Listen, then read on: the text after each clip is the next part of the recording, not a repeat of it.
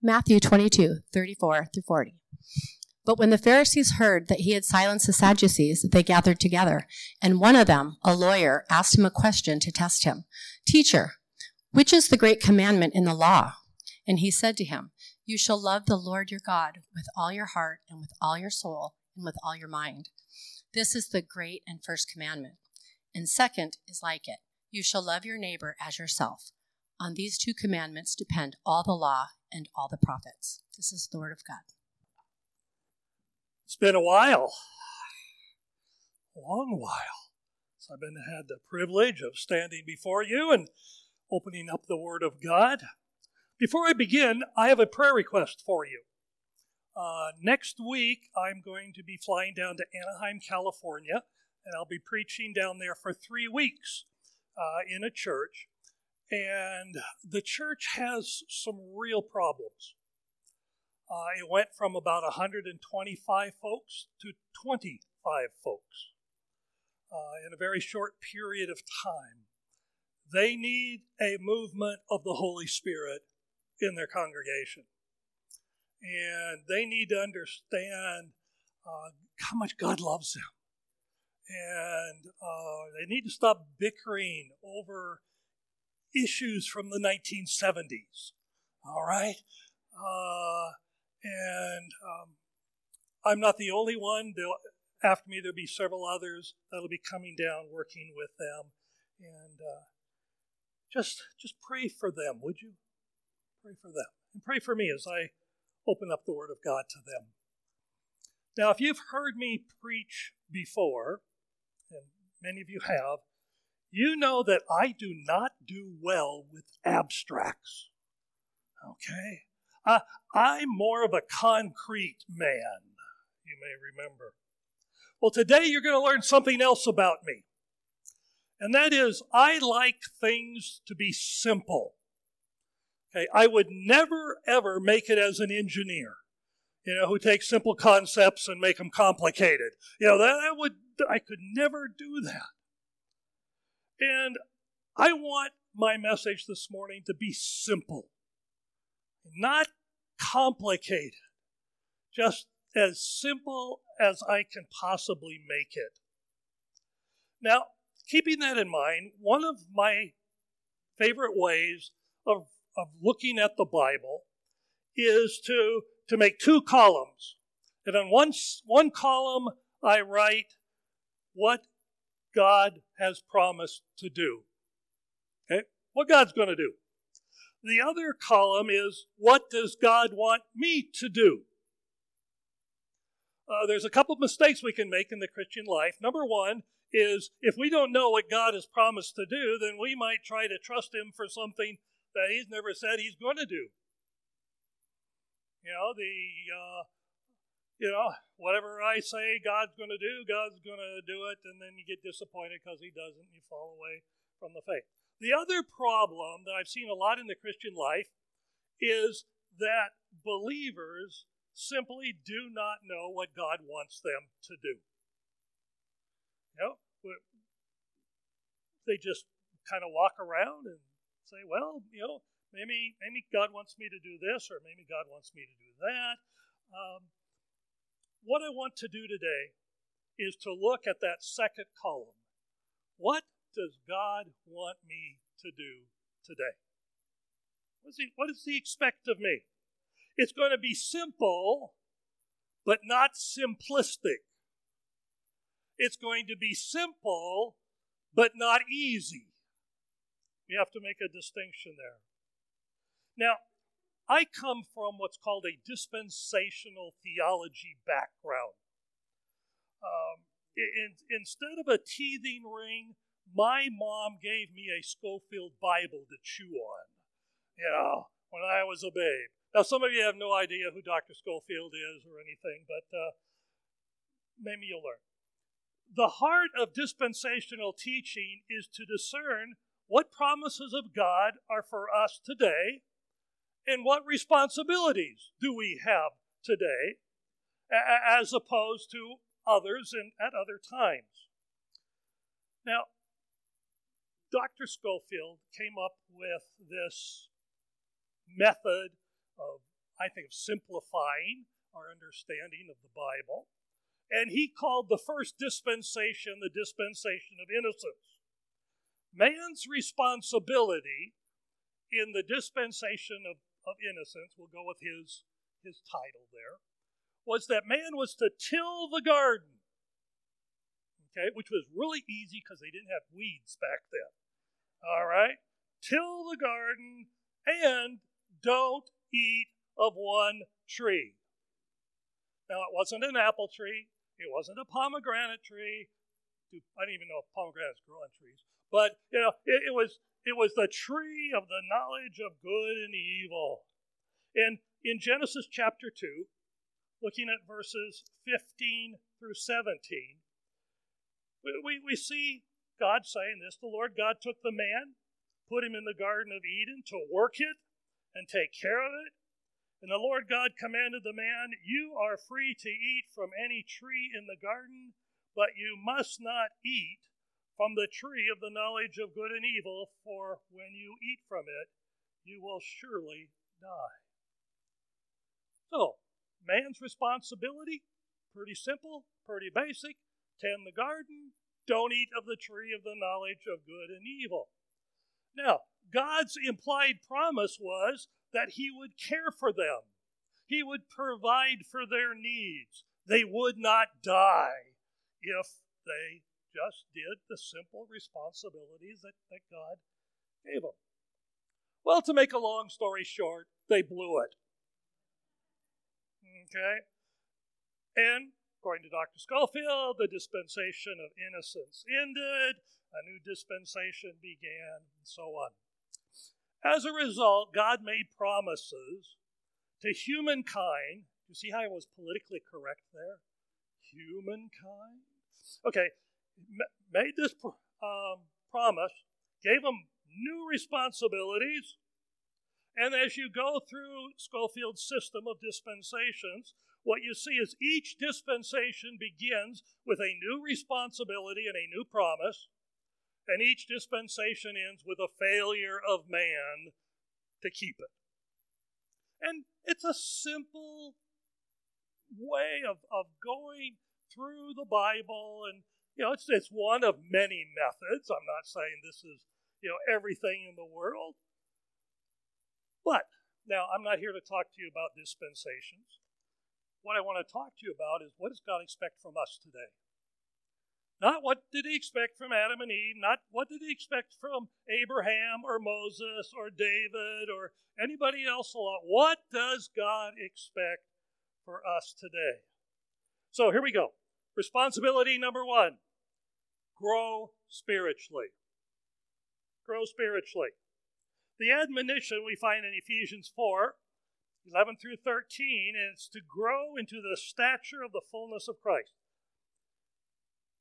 And he himself gave some to be apostles, some prophets, some evangelists, some pastors and teachers for the equipping of the saints for the work of the ministry, for the edifying of the body of Christ, till we all come to the unity of the faith and of the knowledge of the Son of God, to a perfect or mature man, to the measure of the stature of the fullness of Christ we have a measuring rod for spiritual growth.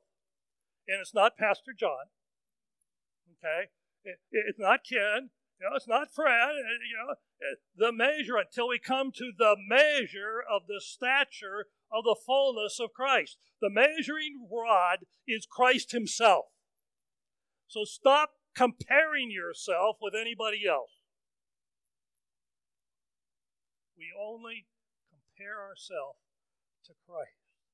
And it says that God gave these men to the church, Pastor Chad, one of these that God has given, John, Pastor John, you know, to equip us to do the work of the ministry. And the end result that we're all looking for, the goal, is the measure of the stature of the fullness or the completeness of Christ, to become Christ like. That's our goal. Simple, isn't it? I didn't say easy, I said simple. We are to become like Christ. Now, spiritual growth includes intellectual growth, but it's not just limited to intellectual growth. Over in Romans chapter 12, verses 1 and 2. And so, dear brothers and sisters, I plead with you to give your bodies to God because of all He has done for you.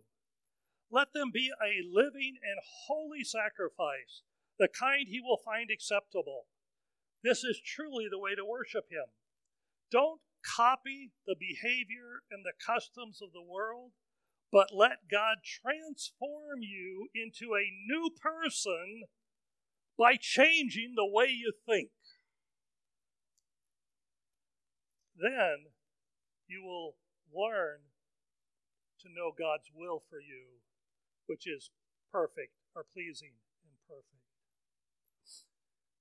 God wants to transform our lives. That's the way we live. That's what we do day to day. And how does He do it? He does it by changing the way we think. We have to get rid of the stinking thinking and get godly thinking, Christ thinking. Change the way we think. It begins there, but notice it doesn't end there. The result of changing the way we think is to have a transformed life.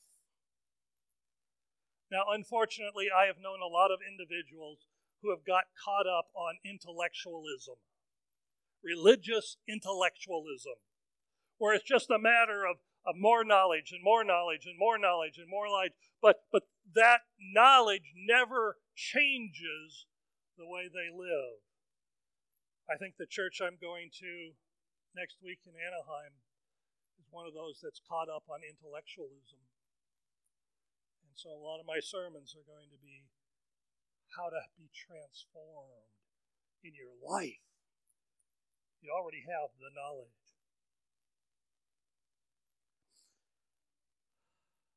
the whole idea of this formation of Christ likeness in us was a real focus of the apostle Paul's teaching.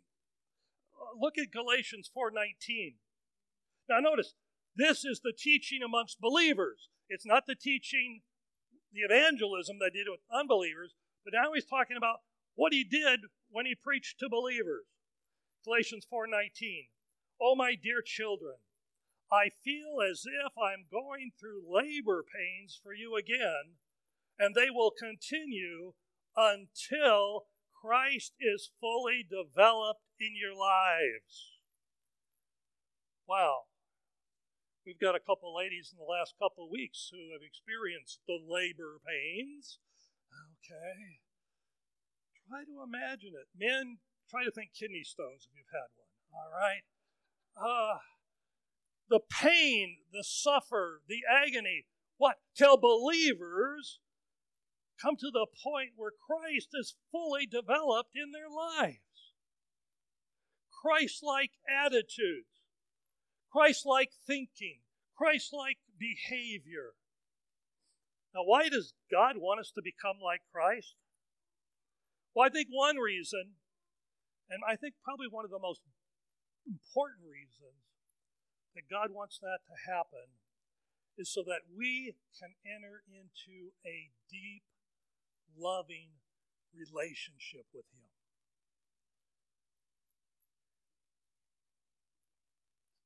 Bill read from Matthew.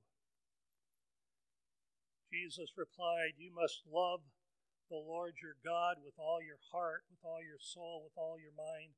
This is the first and greatest commandment.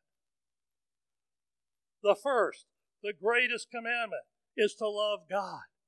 God created humanity in order to enter into a love relationship with Him. Folks, that is basically why we exist. He created because He wanted to have a love relationship with us. I believe that's why God gave us free will. Now, if you're a theologian, you just realize that Calvin is not a Calvinist. okay? God has given us a free will. Why?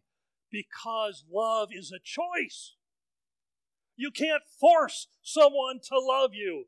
Love is a choice, and God gave us a choice. But humanity used free will to walk away from God rather than to love Him. And so, ever since then, God is still seeking to develop a love relationship with us. That the whole purpose of the cross was to develop a love relationship with us, to break down that middle wall that sin created within us. And God is still seeking to establish that relationship with you and me today. Our first responsibility as believers is to grow spiritually to the point where we are experiencing that love relationship with God. In Ephesians chapter 3, verses 18 and 19, it says, And may you have the power to understand, as all God's people should, how wide, how long, how high, and how deep is His love. Every Christian should understand that. May you experience the love of Christ. Now, that's not intellectually understand the love of Christ, it is experiential in our lives. Experience the love of Christ. Though it is too great to, to understand fully, blows our mind then you will be made complete with all the fullness of life and power that comes from God. You want the power of God in your life? It is a product of entering into a love relationship with Christ. The, the fullness of, of God's life and power comes after experiencing the, this relationship with Christ. And so many times we get the cart before the horse. You know, we, we say, okay, you know, let, let's go for God's power. Let, let's go for fullness of life, but we forget that it comes after loving God.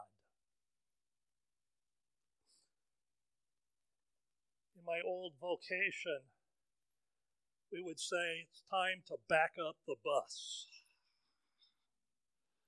Come on. We've gotten ahead of ourselves here. Let's love God.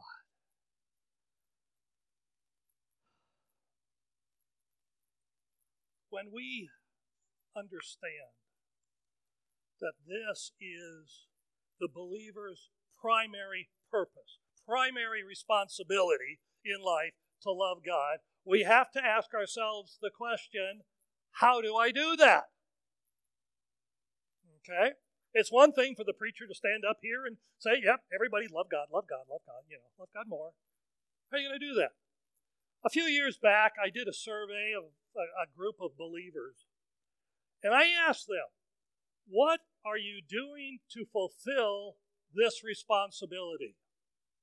And I want to read some of the responses I got back from that survey.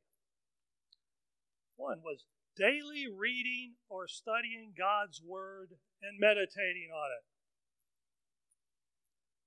fellowshipping with other believers, praying Scripture back to God, listening to Christian music, attending church and listening to sermons. By the way, those two aren't necessarily the same.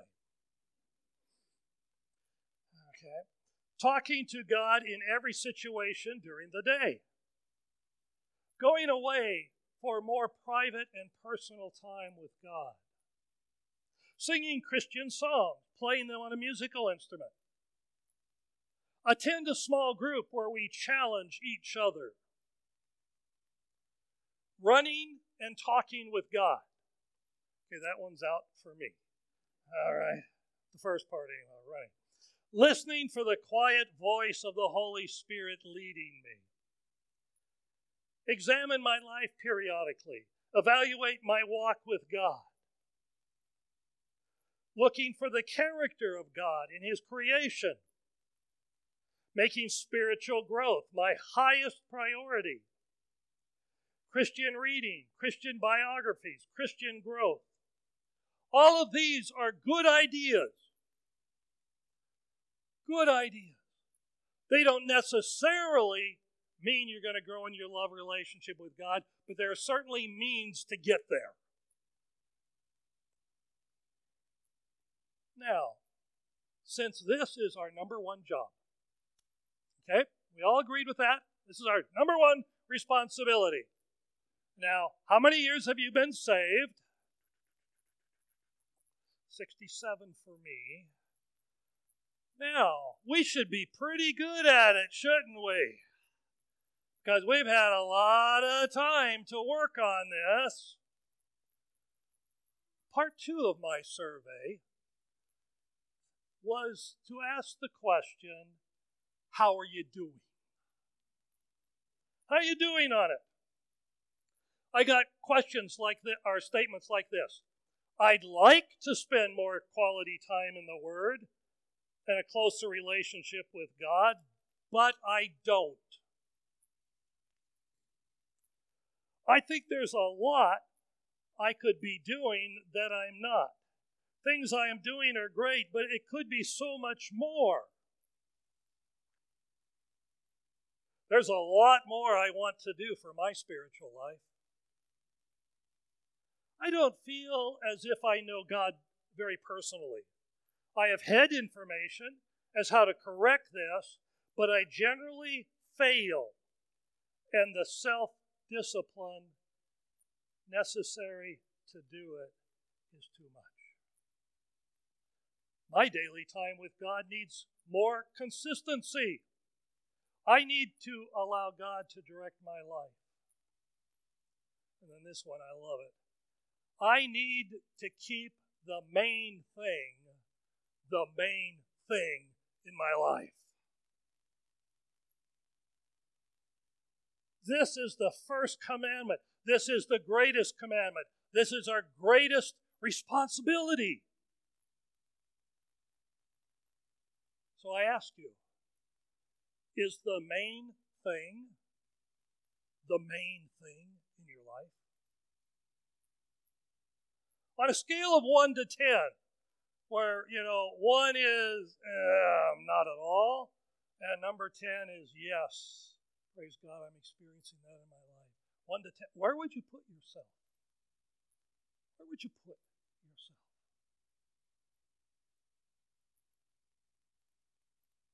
What are you willing to do to change it? You know the old adage if you keep doing the same thing, you're going to keep getting the same results. Something has to change in order to move that up the scale, if you desire to do that. What is it you are willing to do to change so that you can?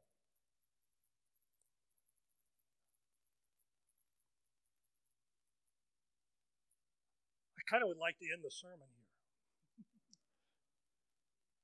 Leave you thinking about it. I don't want to dilute it. But we've got two other responsibilities in the believer's life. So We'll move on. Responsibility number two encourage other believers. Here's the admonition back in Matthew chapter 22, verse 39. The second is equally important love your neighbor as yourself. Now, this verse actually covers point two and point three here this morning. The first responsibility we just looked at has to do with our relationship with God. Numbers two and three have to do with our relationship with other people. Everybody falls into one of two categories spiritually saved or unsaved. We have a responsibility to both groups. Let's look at our responsibility to other believers first. Over in Ephesians chapter 4, at this again 11 and 12. Now, these are the gifts Christ gave to the church the apostles, the prophets, the evangelists, the pastors, and teacher. their responsibility is to equip God's people to do His work to build up the church, the body of Christ. Whose responsibility is it to build up the church? If you said the pastor's, you're wrong. The pastor's job is to equip the saints to do the work of the ministry, which is the building up of the church. Okay, I've been a Christian now 65 years. Uh, let's see. How am I doing on this one? Hebrews chapter 10. No, let's go back to 2 Timothy 2 2. I love it. It's called the 2 2 principle in Scripture. All right?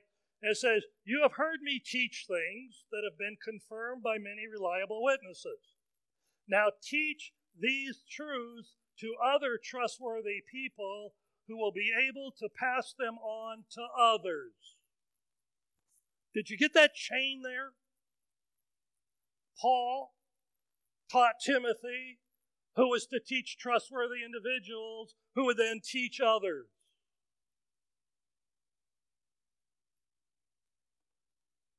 As believers, we have a responsibility to other believers to love them. First commandment love God. Second, love others. Now, in, Hebrews chapter 10, verse 24 and 25, I've seen this verse taken out of context so many times. I'd love to have a $100 bills for each time. Um, Hebrews 10 24 and 25. Let us think of ways to motivate one another to acts of love and good works. And let us not neglect our meeting together as some do, but encourage one another, especially now that the day of his return is drawing. I've had so many people who just took part of that verse, you know, and, and says we should not neglect our meeting together as if just coming together was enough. You know, we come together for church or there, I have fulfilled my obligation to God. That's not what it says.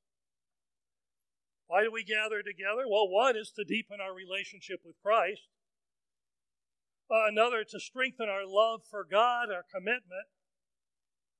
But according to this passage here, we gather together to motivate one another to acts of love.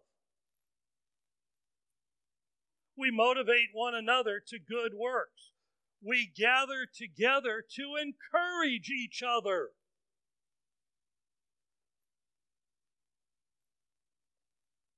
Does that enter into our mindset when we get in the car to drive to church on Sunday morning? Does it enter our thought processes at all that I am going to church and I am going to church not only to receive so that I can grow in my love relationship with God, but I am going to church to, to encourage, to motivate others into acts of love and good work and to encourage them? Does that enter into our thinking on Sunday morning?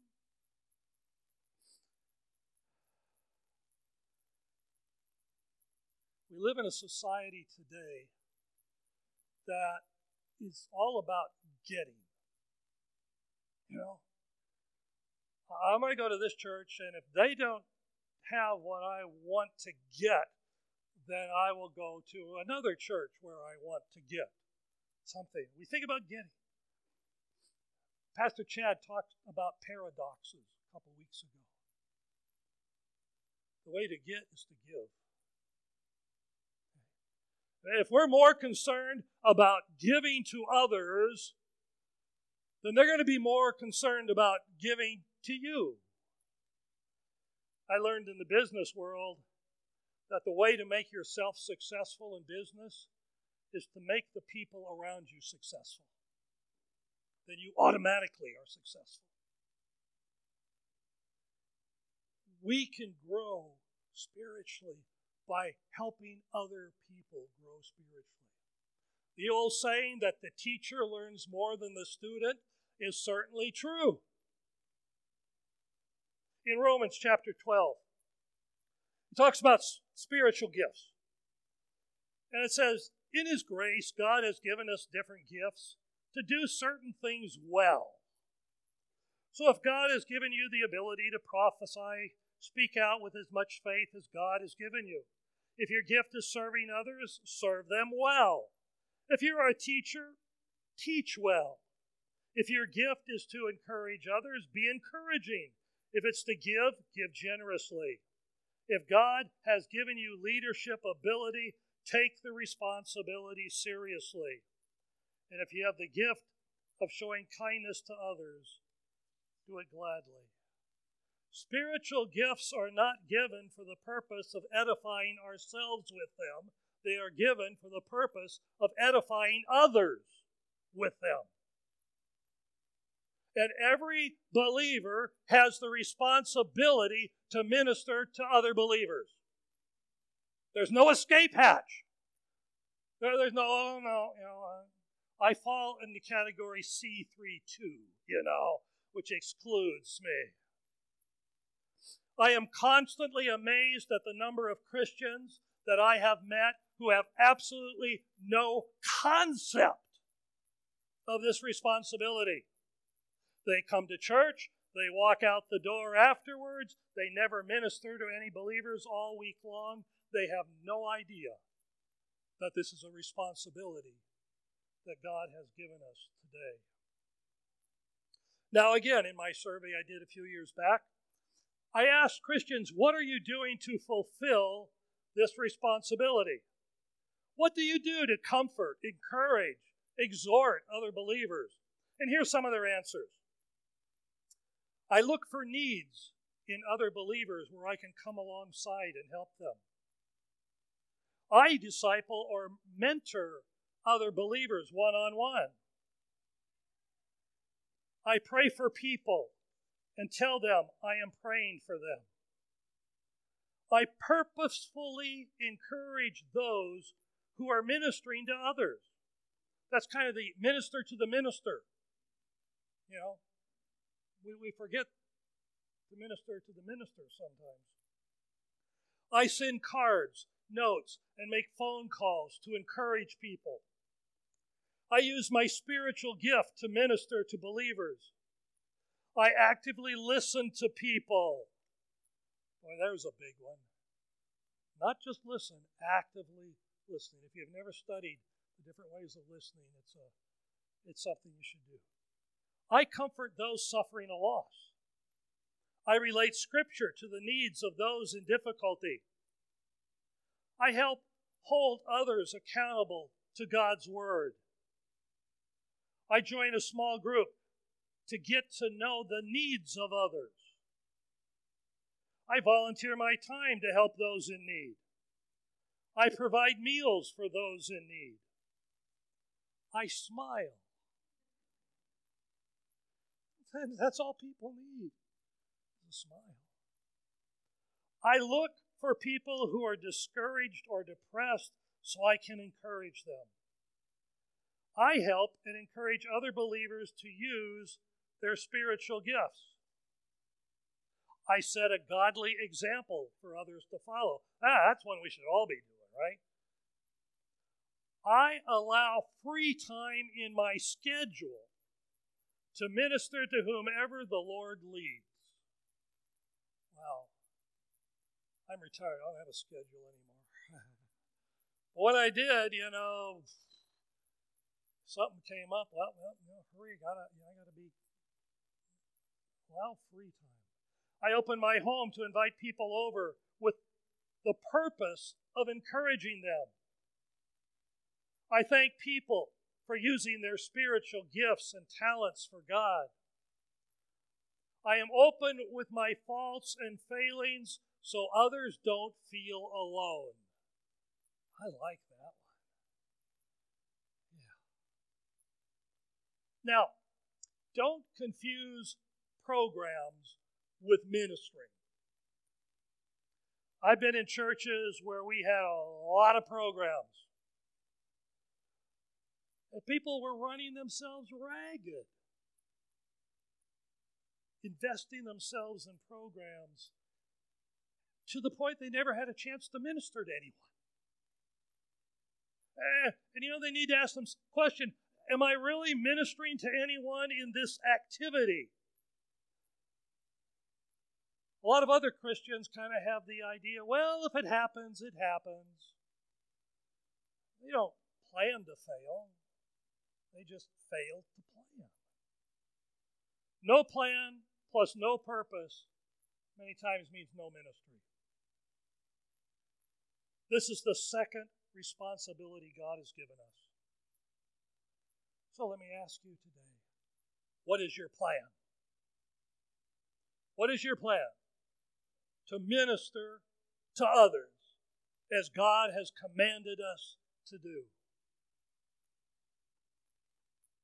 On a scale of 1 to 10, let's do that again. What number would you give yourself? Zero, just walk out the door. Don't talk to anyone. Don't let anyone talk to you. Know, just get out. And again, what are you willing to do to change it? If you're not happy, if you say, you know, I am really not fulfilling my responsibility to God, what are you willing to change? Let me think about that this afternoon. Responsibility number three reach the lost for Christ. That's the other part of loving your neighbor as yourself, is reaching out to the lost. Let's look at the admonition, 2 Corinthians 5:20. Now then, we are ambassadors for Christ as though God were pleading through us. We implore you on Christ's behalf, be reconciled to God. God is pleading through us to a lost world for them to be reconciled, to be brought together for God. We are Christ's ambassadors in, a lost sea of humanity. Our message is to come to God and experience His love.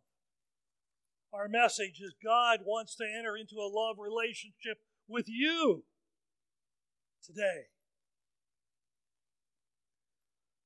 I was at a ministers' association meeting once, and the pastor got up and he says, We are taking out a full page ad in the newspaper I say, oh, okay, what, what's in it? The Ten Commandments. There's nothing wrong with the Ten Commandments. But doesn't that kind of fuel the idea that Christianity is just about do's and don'ts? Where is love? Where is God wants to bring you to Himself so He can love on you?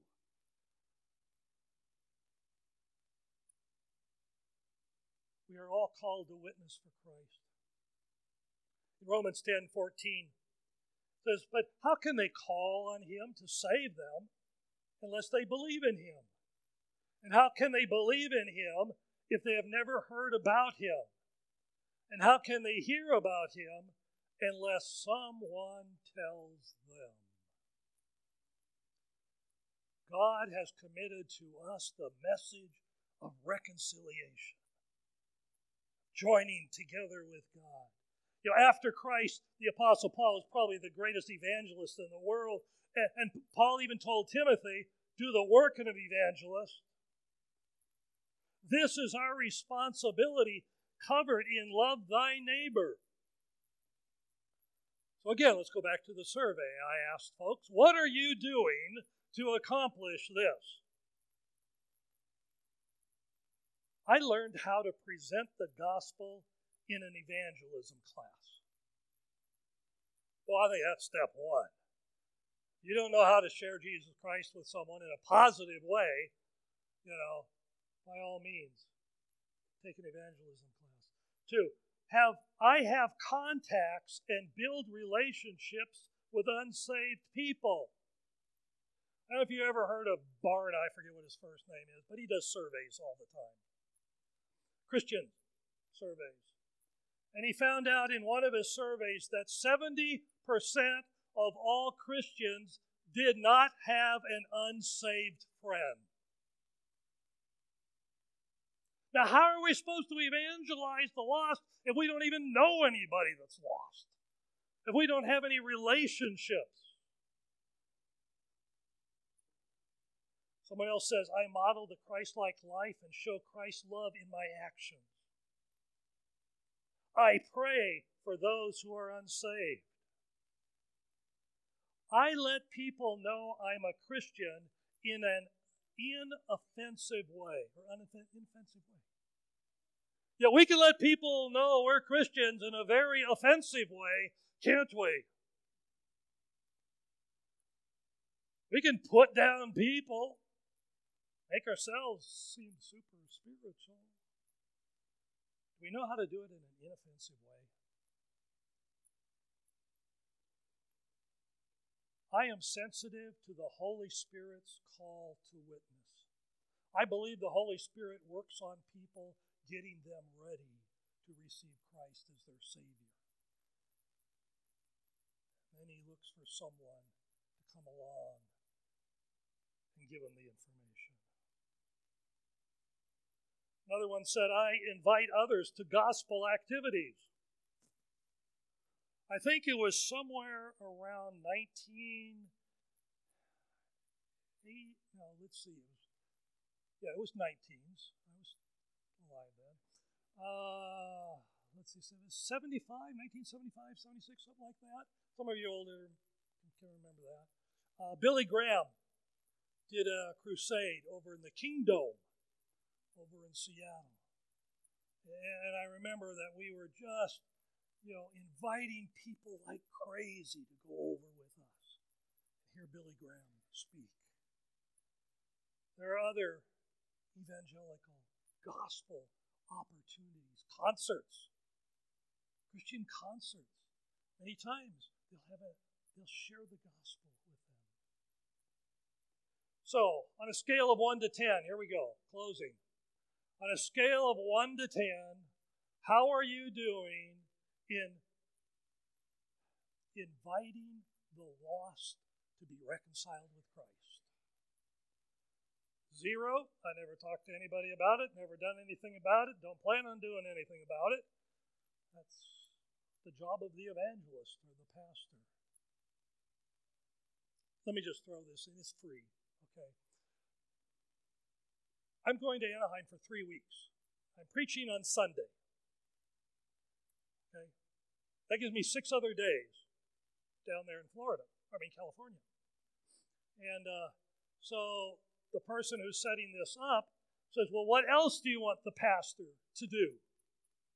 And they said, Well, I don't know, whatever pastors do uh, down there. You know, maybe he could do some evangelism. That's kind of the thinking we have sometimes is that what's the pastor's job? To do the evangelism. Folks, we have three responsibilities. Just three. Love God, minister to other believers. And let me put it this way bring others one step closer to God. You might not be able to bring the the Bible says some plant the seed and some water and some reap, but let's at least bring people one step closer to that relationship with Jesus Christ. How do we do that? Well, again, we're going to have to make some changes if we want to get better at this. And, and change, I believe, begins with confession. I need to change. First of all, I need to admit I'm not doing a very good job. I need to confess that. I need to confess that to God. Say, God, I'm not doing a very good job at, at growing in my love for you, or I'm not doing a very good job at ministering to believers, or I'm doing a horrible job at leading people close to you. You know what? God loves weakness. That's no more than paradoxes. Paul said, When I am weak, then I am strong. And God loves it for us to come and say, God, I am so weak. maybe we need to say, God, I lack the desire. That's how weak I am. Or I lack the power. And God, I am going to trust you to provide that for me. Give me that desire. Give me that power. Give me that change in my life so that I can keep those three responsibilities to you. Let's pray. Before I close in prayer, I just want total silence here. I want you to talk to God within your own heart. No one praying out loud. Just you and God right now. Talk about whatever He's talked to you about in the sermon. And then in a minute, I'll close in prayer.